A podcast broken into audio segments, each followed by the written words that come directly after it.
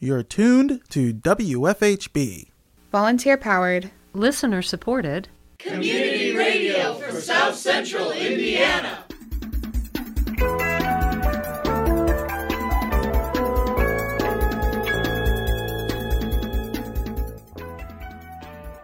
Good afternoon. Reporting for WFHB, this is Benedict Jones. And I'm Cade Young. This is the WFHB local news for Tuesday, July 25th, 2023. Later in the program, WFHB correspondent Brookelyn Lambright spoke with local advocate Sam Mitchell about his podcast, Autism, Rocks, and Rolls. More in today's feature report. Also, coming up in the next half hour, Lil Bub's Lil Show, a co production between Lil Bub's Big Fund and WFHB. But first, your local headlines.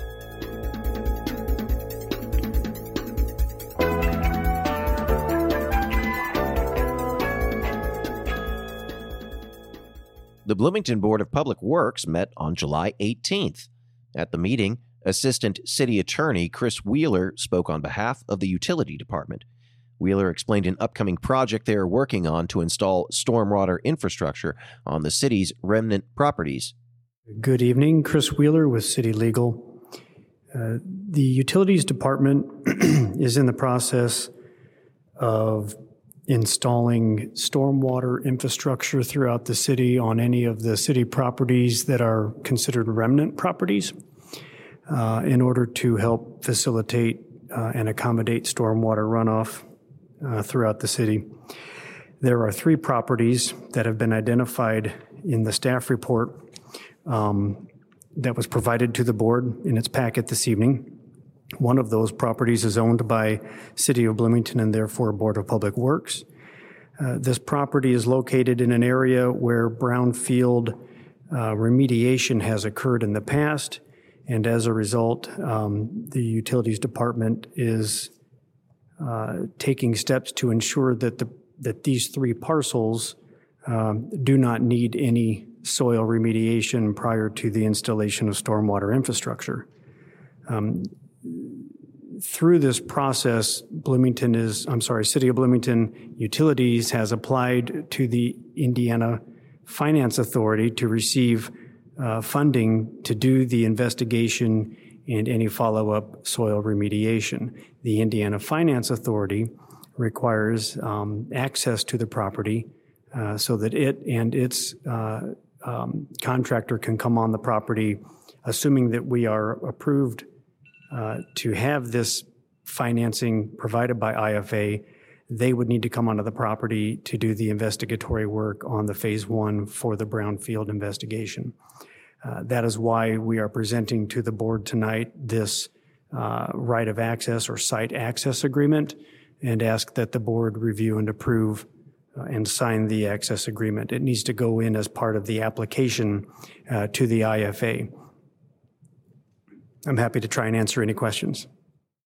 The board voted to approve the Indiana Brownfields Program Phase 1 Site Agreement 2 0. Next, engineering field specialist Paul Kehrberg explained that Duke Energy is beginning the second phase of their Bloomington Reliability Project. It will link the Dunn Street substation to the 11th Street substation. Um, Duke Energy is starting phase two of their Bloomington Reliability Project. Um, this will link the Dunn Street substation to the 11th Street substation, and they'll be installing new transmission line poles and a few distribution poles as well. Um, this will be along North Dunn Street from 13th to 17th, and then along 17th from Dunn west to about Jackson Street. Um, they're requesting lane and sidewalk closures as they work along their route, and the temporary closures will be in place from July 19th, 2023 to about December 31st, 2023. And we've walked route with representatives from Duke. Um, we've identified a few problem areas, and we've been working very closely with them. And we've reviewed their maintenance of traffic plans, and it's very, very detailed on the sidewalk closures and lane closures. Um, there won't be any full street closures, but just lane closures. And I'd be happy to answer any questions. Wells and Wells Construction sought approval from the board for a sidewalk closure in front of 2038 North Walnut Street from August 1st, 2023 to May 31st, 2025. A new eight story mixed use building with commercial space will be under construction during this time. Hello, Maria McCormick from Engineering. Um, Wells and Wells Construction is requesting a closure of the sidewalk in front of 2038 North Walnut Street.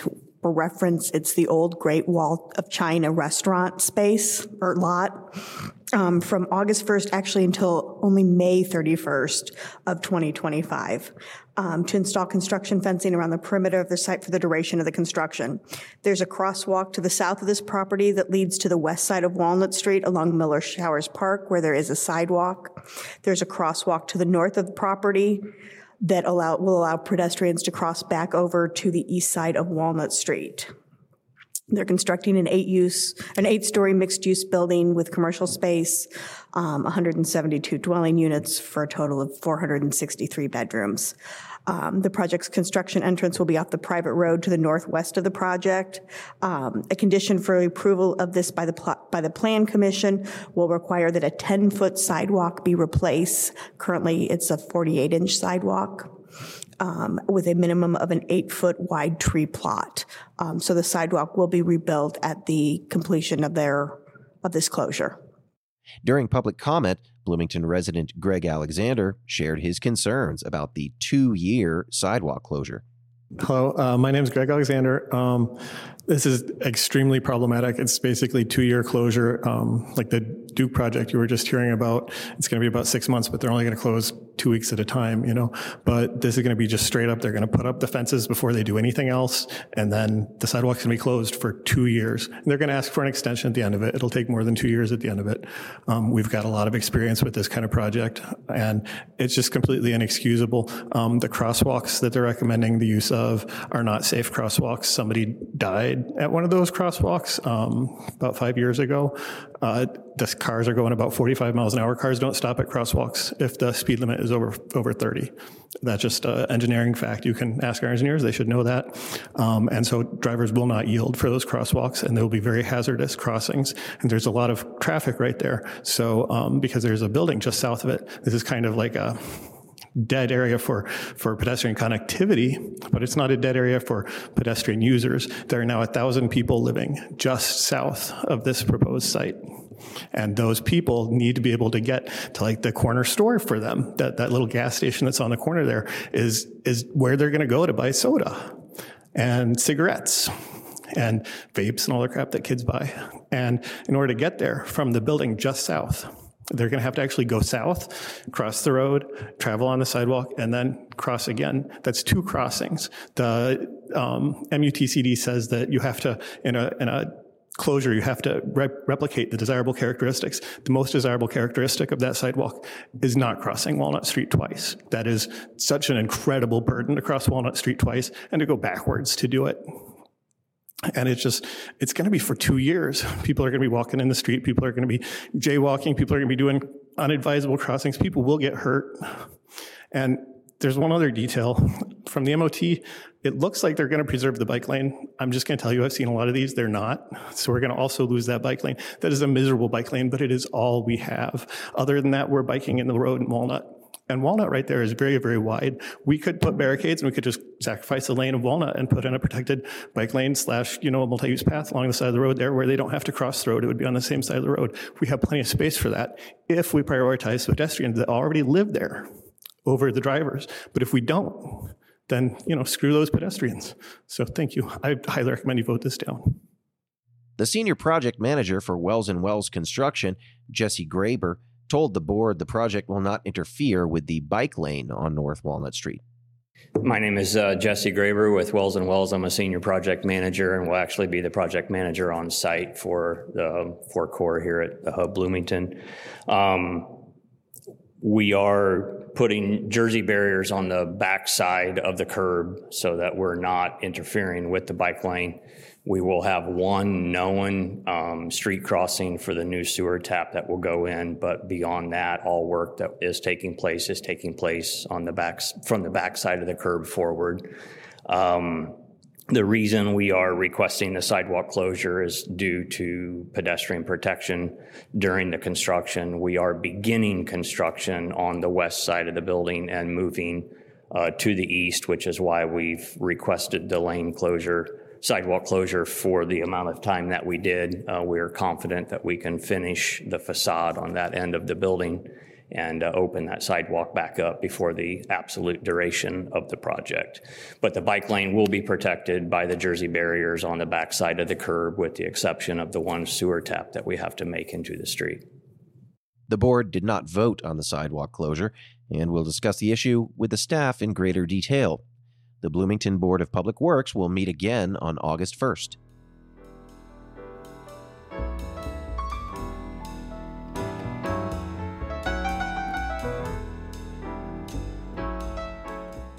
In today's feature report, WFHB correspondent Brookelyn Lambright spoke with local advocate Sam Mitchell about his podcast, Autism Rocks and Rolls, which raises awareness and works to end the stigma around autism. Lambright has more.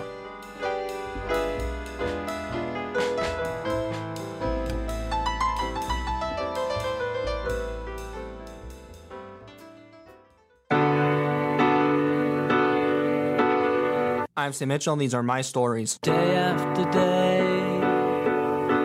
alone on a hill, the man with the foolish grin is keeping perfectly still. Hi, folks. Have a good day today. Let me the first welcome you to Autism Rocks and Rolls. For this episode, we are focusing on my new guest, Ryan Steiner. So let's welcome Ryan to Autism Rocks and Rolls. Ryan, how are we doing, my friend? I'm doing good. I'm glad to be here. So my first question to you is, what does having autism mean to you? It means that I see things differently, and sometimes that's better, in my opinion, and sometimes that's not better. I get things in my own time, but I always get there. It helps me stick to things. Hyper focus gets a bad name, but I love it. I love to be able to get good at something. Me too, but hyper focus can be good. It's what society calls obsessions. For the listeners, C205 practicing for future skills. Who says it has to be obsession if it's leading us down the road of success? What were your initial thoughts when you learned that you had autism? When I was a kid, I thought I was broken. I wouldn't be able to have all these things. It hurt my heart. I felt it physically, even though it was an emotion. But when I got older and I realized that that wasn't the truth, and I start to really love myself, not just with my autism, but because of my autism. You just heard from Sam Mitchell's podcast, Autism Rocks and Rolls. Sam started his podcast in October of 2019 after falling in love with podcasting in his high school's media club. From there, his podcast quickly grew, and with the support of his mom, he's been able to create an entire nonprofit business. Sam has welcomed numerous guests on his show, from WWE wrestlers to doctors and autism advocates. Sam has had the opportunity to learn and advocate for a better awareness and acceptance of autism. Because of his podcast, he's had the opportunity to travel to places like Canada, Florida, Oklahoma, and Washington, D.C. to speak. Sam is also an ambassador for organizations like the Doug Flutie Foundation and the Make a Film Foundation. Sam was diagnosed with autism at the age of four. His mother, Gina Mitchell, says her pregnancy with Sam was normal. It wasn't until he began growing that she realized he displayed signs of autism. So, kind of from my perspective, Sam um, I had a very normal pregnancy. I was very, very sick, um, but you know, it's pretty common with pregnancies. So uh, Sam, you know, had a pretty traumatic birth. and then he was delivered emergency C-section, um, but it really wasn't him. It was, you know, just kind of other factors. Um, and then now that we look back on it, um, Sam never, you know, looked at a camera whenever we were taking whenever we were taking pictures of him and he didn't he did not hit his milestones typically when kids do. So i just remember he crawled stood up rolled over walked all within a month. All, i mean just very very quickly he was almost a year old. I mean and so we knew that there were some delays um, but then once he did that uh, it, it, was pretty classic textbook autism. Um, being an educator i kind of knew what it looked like but you know i wasn't an expert in it by any means so he got he was diagnosed with autism when he was four, and then, um, you know, th- there were hard days, uh, but there were also there's also been lots of good days, you know, because Sam is a pretty incredible person. School presented its own challenges for Sam. His peers were often cruel, sometimes ignoring him or refusing to play with him. Gina, being an educator, understood this was a reality all children face, but for kids like Sam, who often appear a bit different, socializing can be difficult. During his first podcast episode, Sam discusses his struggles with school. Eighth grade brought unexpected friends his way. He only realized afterwards that his peers were buttering up to him in hopes he'd put in a good word with his mom, the eighth grade English teacher. Sam says freshman year of high school was the hardest for him. But now, new friends have found Sam in the form of fan mail. Autism Rocks and Rolls is making an impact on kids all around the country and in his own community. You know, he would go to school and nobody would talk to him. And it wasn't because it's a bad school, it's just kids that age. I'm around them all the time. Um, you know, sometimes to them, different is bad. And if somebody is different, then they just don't really have time for that. Um, but you know, and so it's the school that he went to was phenomenal. Like it's a good, good school system, but kids can be mean and cruel sometimes. Um, so now, you know, when he logs on and he's got this fan mail, it's pretty cool. When people think of Sam, he doesn't want them to first think of his autism diagnosis. Sam has regular hobbies and interests like any other 21 year old. Yeah, there's more to me than just the autism. him. I like wrestling. I, I like bonfires. I love rock and roll music. There's more to me. Sam wants the world to know people with autism do not need to be fixed and they are not broken. Sam says he's become successful with autism, not despite of it. This is the message Sam had in mind when creating Autism Rocks and Rolls. He wanted to change the language and ideas surrounding autism. So that kind of became part of our mission was to destigmatize autism and really change the language. You know, um, I've done a lot of assessments with what's out there, and it's it's very negative. It's a very negative dialogue. It's um, you know, like I just think back when he was diagnosed when he was four. Of course, you know, it's been you know 18, 19 years ago. We didn't have YouTube, so I read books. But now, you know, like today, a four-year-old would get diagnosed with autism. So the the caregiver, mom, grandma, whoever, is probably going to go to YouTube because that's where we all go when we want a question answered. And she or he is going to watch. Or Google. Yeah, or Google. They're going to watch a video. And when I did the assessment, it's all negative. You know, at this point, she's going to walk away from the computer thinking their lives are, are, are over, and her son or daughter has this terrible disease and disability. But I never thought that, and so we're, that's what we're trying to change. Is we're trying to get people to understand people are people, and there's an entire population of those on the spectrum that are skillful, talented, and are often ignored.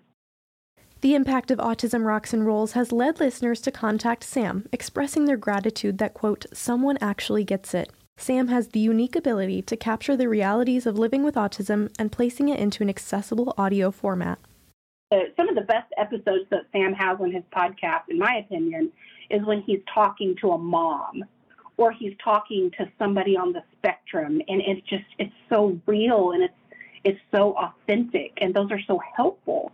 Um, but Even, we've had episodes, if I can interject, we've had episodes where they have, some people on the spectrum who have listened to the show have said, he, I'm, someone actually gets it. yeah, But understanding and accepting autism isn't exclusive to those with a diagnosis. Sam and Gina say it's critical that each generation teaches their children about acceptance, even when someone acts or looks different. Autism is not in the dictionary for them.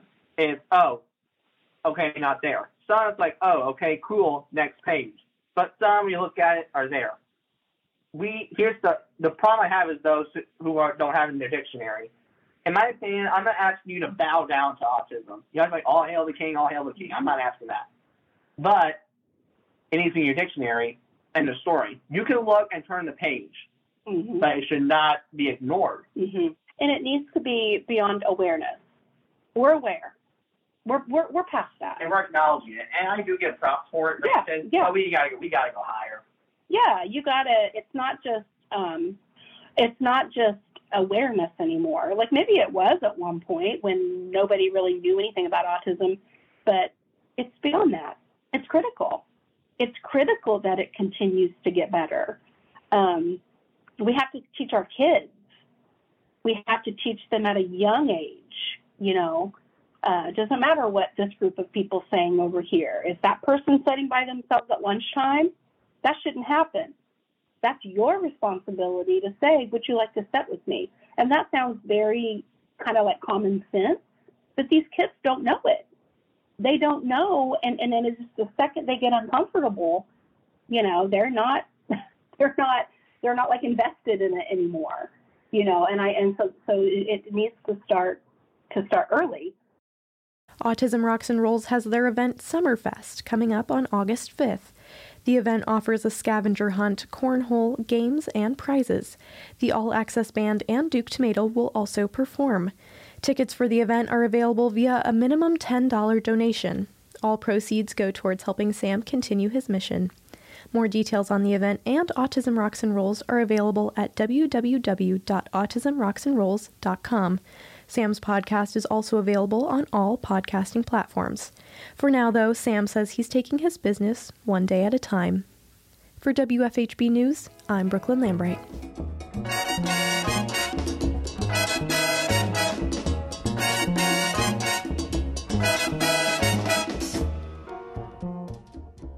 Up next, we have Lil Bub's Little Show, a co production between Lil Bub's Big Fund and WFHB. We turn now to that segment.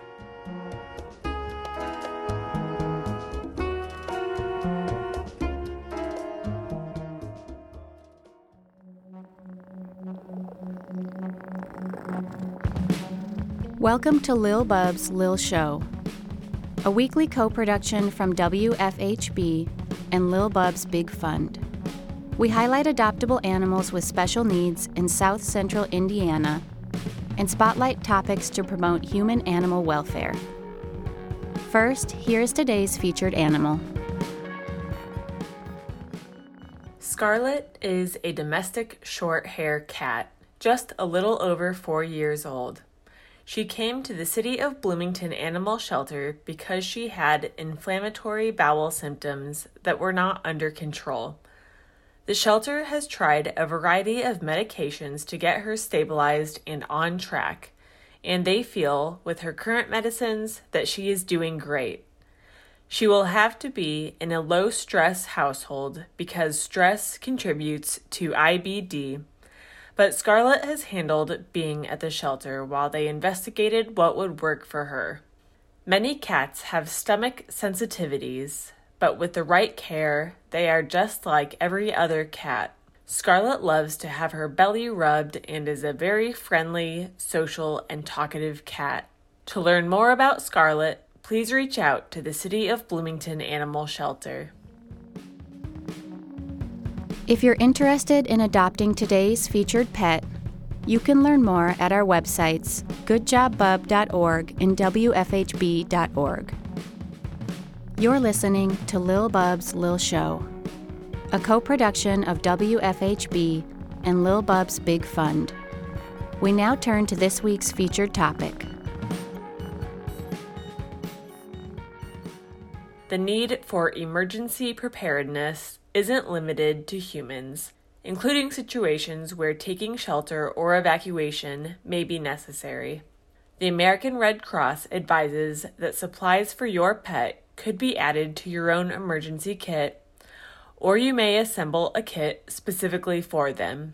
Keep items in an accessible place and store them in sturdy containers so that they can be easily carried. An emergency kit for pets may include sturdy leashes, harnesses and or carriers, food, drinking water, bowls, and a manual can opener if your pet eats canned food, a litter pan for cats, medications, copies of medical records stored in a waterproof container, along with information on feeding schedules, medical conditions, behavior problems, and the name and number of your veterinarian, a first aid kit, current photos of you with your pet or pets in case they get lost, and, if easily transportable, pet beds and toys. Thank you for tuning in to Lil Bub's Lil Show on WFHB. Produced in partnership with Lil Bub's Big Fund. For more info on today's featured animal and topic, find us online at goodjobbub.org and WFHB.org.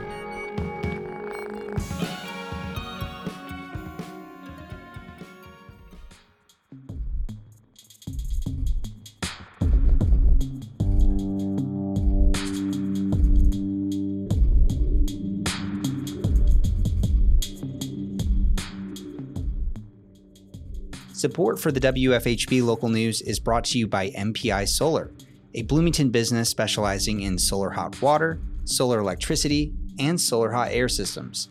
MPI Solar designs and installs solar power generation systems that encourage independence and individual responsibility. More information online at mpisolarenergy.com.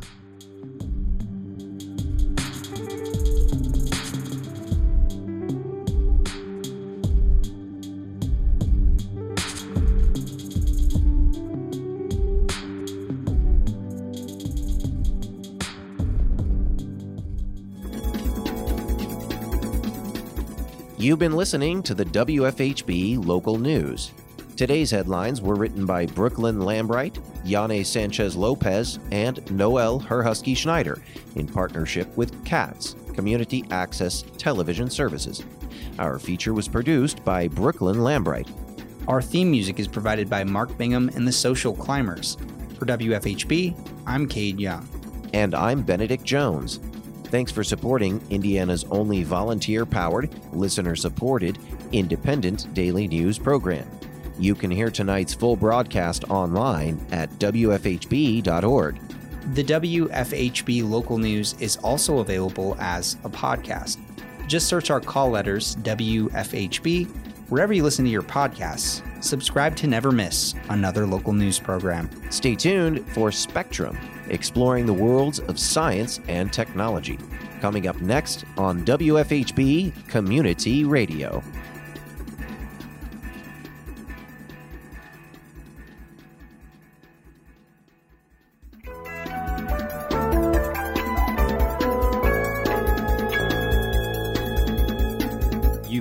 Listening to the WFHB local news on WFHB Community Radio. Our news is written and reported by volunteers working to provide local news, cover local issues, and strengthen our local community. We invite you to participate. You may submit questions, comments, and story ideas to news at WFHB.org. You can become a WFHB local news volunteer by attending new volunteer orientation. Feel free to check out the WFHB local news archive at WFHB.org to find newscasts individual stories, and catch a live feed of the WFHB local news. We are local, longer,